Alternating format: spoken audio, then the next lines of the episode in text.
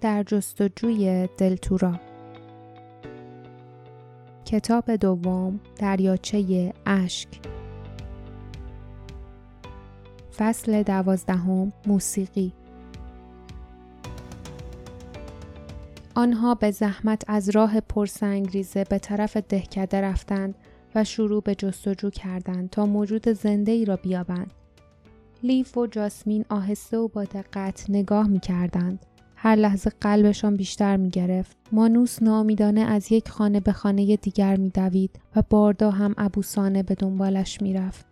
همه خانه ها متروکه بودند. هر چرا که از خانه ها نبرده بودند نابود کرده بودند.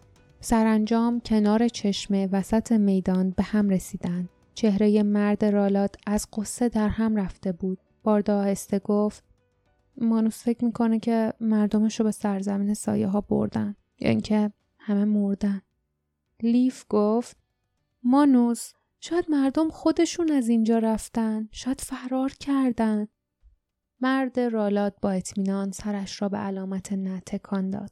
باردا گفت اونا هیچ وقت به خواست خودشون دهکدهشون رو ول نمی‌کنن برن. اینجا همیشه وطنشونه.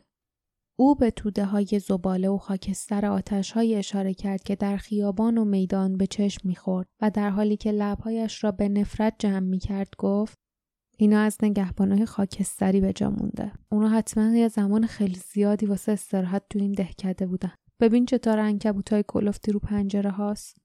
مطمئنم که دهکده رالادا حدود یه سال یا بیشتر خالیه. مانوس روی لبه چشمه افتاد و ناگهان پایش بین سنگ فرش و لبه چشمه به چیزی خورد. خم شد و آن را برداشت. فلوت درازی بود که از چوب ساخته شده بود. او فلوت را بغل کرد و سرش را پایین انداخت. لیف که چشمش به او بود گفت حالا باید چیکار کنیم؟ جاسمین شانه هایش را بالا انداخت و گفت چیکار کنیم؟ یه روز استراحت می‌کنیم بعد راه میافتیم دیگه. از دریاچه اشک زیاد دور نیستیم. مطمئنم که مانوس بقیه را هم به ما نشون میده. اینجا دیگه چیزی نیست که اونو نگه داره.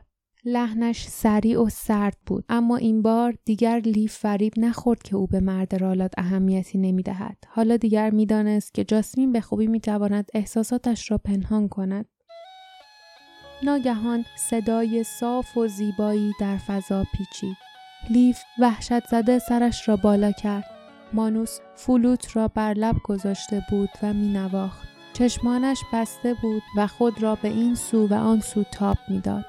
همین که آن نوتهای ناب و زنده گوش و ذهن لیف را پر کرد او افسون شده بر جای ایستاد. این عالی ترین و غمانگیز ترین موسیقی بود که به عمرش شنیده بود. گویی تمام قصه هایی که مانوس قادر به توصیفشان نبود مستقیم از قلبش برمیخواست و از فلوت بیرون میریخت. چشمان لیف از اشک به سوزش افتاد. در شهر دل هرگز گریه نکرده بود زیرا می ترسید او را بزدل بدانند. اما حالا و در این لحظه اصلا خجالت نمی کشید. وجود باردار را که بی حرکت کنارش ایستاده بود احساس می کرد. می توانست جاسمین را در نزدیکی خود ببیند که چشمانش غرق در اندوه بود. فیلی در آغوش جاسمین بود و با تعجب به مانوس نگاه می کرد. و کری بی حرکت همچون مجسمه روی شانه جاسمین نشسته بود. همه تحت تاثیر صدای سوگواری مانوس برای از دست دادن مردمش قرار گرفته بودند. درست در همان لحظه لیف پشت سر جاسمین در گوشه میدان حرکتی دید. به شدت پلک زد. ابتدا فکر کرد که چشمان نمناکش او را گول می‌زنند اما اشتباهی در کار نبود. یکی از سنگهای بزرگ کف میدان کنار می‌رفت. فریاد خفه ای سر داد.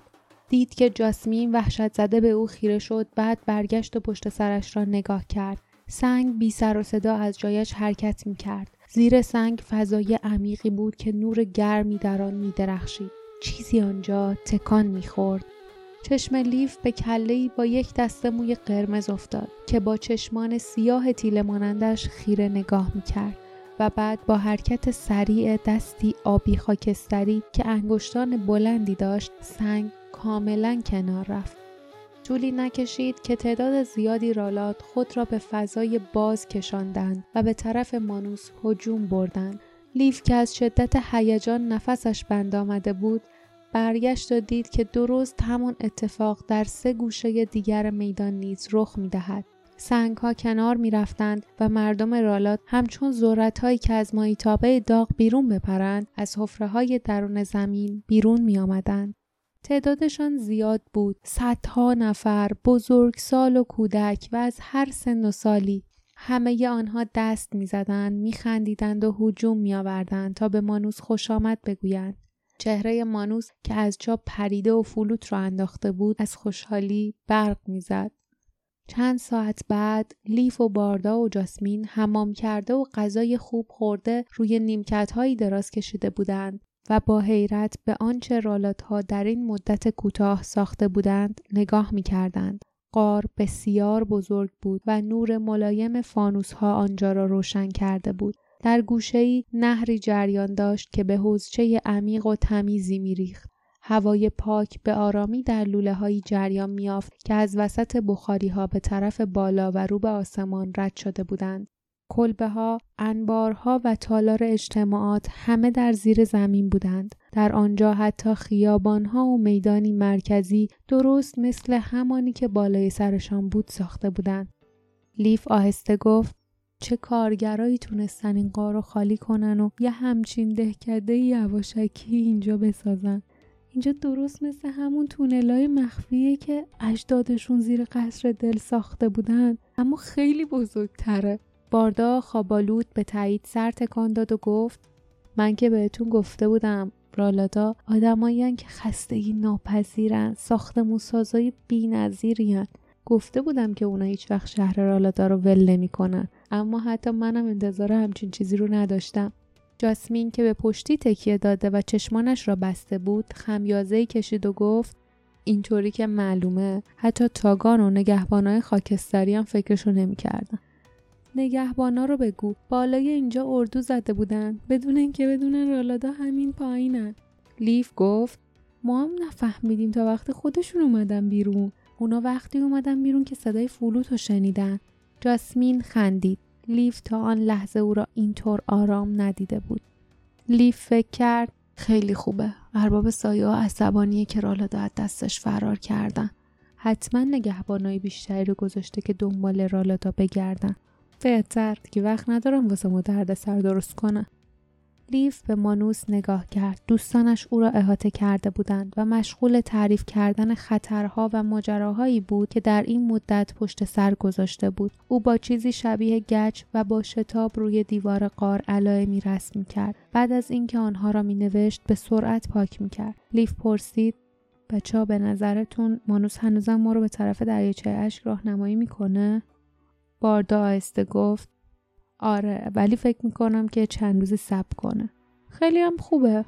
بهتر. چون این تاخیر باعث میشه که یکم استراحت کنیم. ما هم که بیشتر از هر چیزی به استراحت احتیاج داریم. من که دلم می‌خواد فقط بخوابم. هنوز روزه ها. ولی کی می‌تونه این پایین همچین ادعایی بکنه؟ لیف به تایید سر تکان داد. اما جاسمین جواب نداد. او قبلا به خواب رفته بود. کمی بعد مانوس از دیوار فاصله گرفت و با دوستانش به میدان وسط قار رفت. ظاهرا همه اهالی رالات به آنجا می رفتند. لیف با تنبلی فکر کرد که آنها خیال دارند چه کار کنند اما لحظه بعد خودش موضوع را فهمید. موسیقی ملایمی فضا را پر کرد. صدای صدها فلوت که از سر سپاسگزاری، خوشحالی، دوستی و صلح با هم نواخته می شدند رالت ها بازگشت کسی را جشن گرفته بودند که فکر می‌کردند مرده است و مانوس نیز در میان آنها بود و خوشحالی قلبیش را از طریق فلوت بیرون میریخت. لیف آرام دراز کشید و گذاشت تا امواج شیرین موسیقی او را در بر گیرد. حس کرد پلکهایش روی هم میافتد. هیچ مقاومتی نکرد. می‌دانست که حق با باردا بود. برای اولین بار در این مدت می توانستند در آرامش کامل بخوابند. می‌دانستند که جایشان امن است و خطری تهدیدشان نمی کند. هرقدر فرصت داشتند باید استراحت می کردند. آنها سه روز در شهر رالاتها ماندند و در این مدت چیزهای بسیاری درباره رالاتها و طرز زندگیشان آموختند برای مثال فهمیدند که این مردمان کوچک همیشه زیر زمین نمیمانند اگر همه جا امن و امان بود روزها را بیرون قار میگذرانند آنها باغچه های مخفی پر از سبزیجات و خوراکی داشتند که به خوبی از آنها نگهداری می کردند. لوله هایی را که هوای تازه به غارشان می آورد و همینطور زنگ خطرهایی را که وقتی کسی به دهکدهشان نزدیک می شد به صدا در می آوردند نیز مرتب کنترل و تمیز می کردند. به کودکانشان ساختمانسازی و تعمیرات می آموختند و از نور خورشید لذت می بردند. تنها کاری که در فضای باز نمی کردند فلوت زدن بود. نمی‌خواستند خطر کنند و صدایشان به گوش کسی برسد. آنها فقط در زیر زمین موسیقی می نواختند و به محض اینکه زنگ های خطر آنها را از حضور بیگانه با خبر می کرد دست از نواختن می کشیدند. این معجزه بود که مانوس فلوت را کنار چشم پیدا کرده بود. این فلوت سالها قبل آنجا افتاده و فراموش شده بود زمانی که رالات ها هنوز مشغول ساختن قار مخفیشان بودند. فلوت از همان موقع آنجا افتاده بود و گویی منتظر او بود. روز چهارم همسفران می دانستند که روز عزیمت است. خوب خورده و استراحت کرده و حسابی قوی شده بودند. زخم شانه جاسمین هم تقریبا خوب شده بود.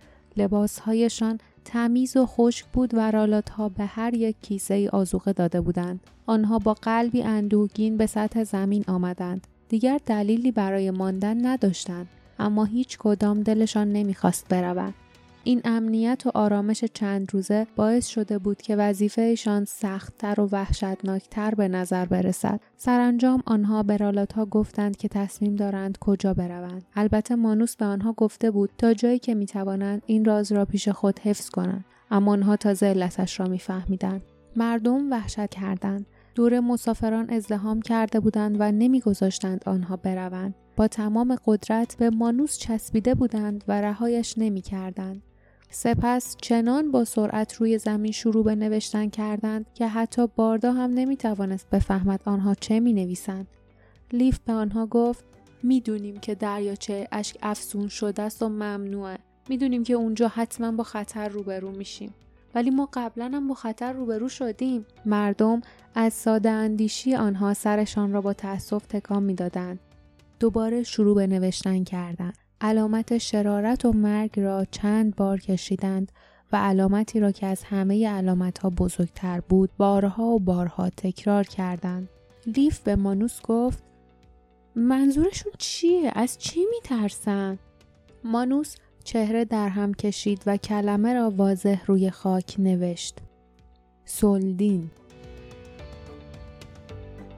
پایان فصل دوازدهم